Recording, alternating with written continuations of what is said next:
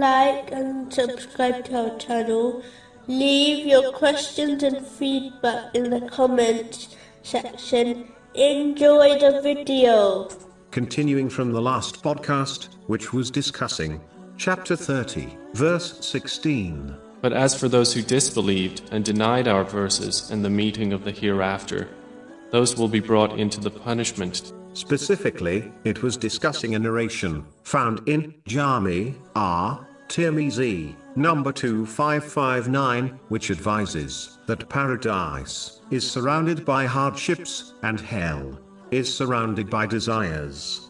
The path to hell is full of desires. This indicates the importance of maintaining one's obedience to Allah, the Exalted, at all times, by fulfilling His commands, refraining from His prohibitions, and being patient with destiny, even though it is not unlawful to enjoy lawful pleasures in this world.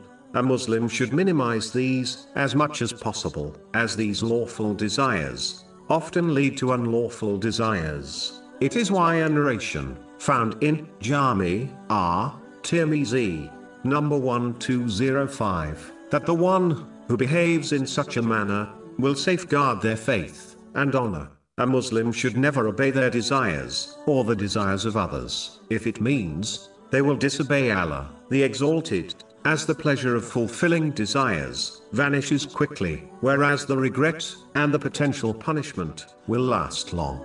To conclude, a desire fulfilled will not make one feel better if they end up in hell, and a difficulty one faces will not make one feel bad if they are end up in paradise.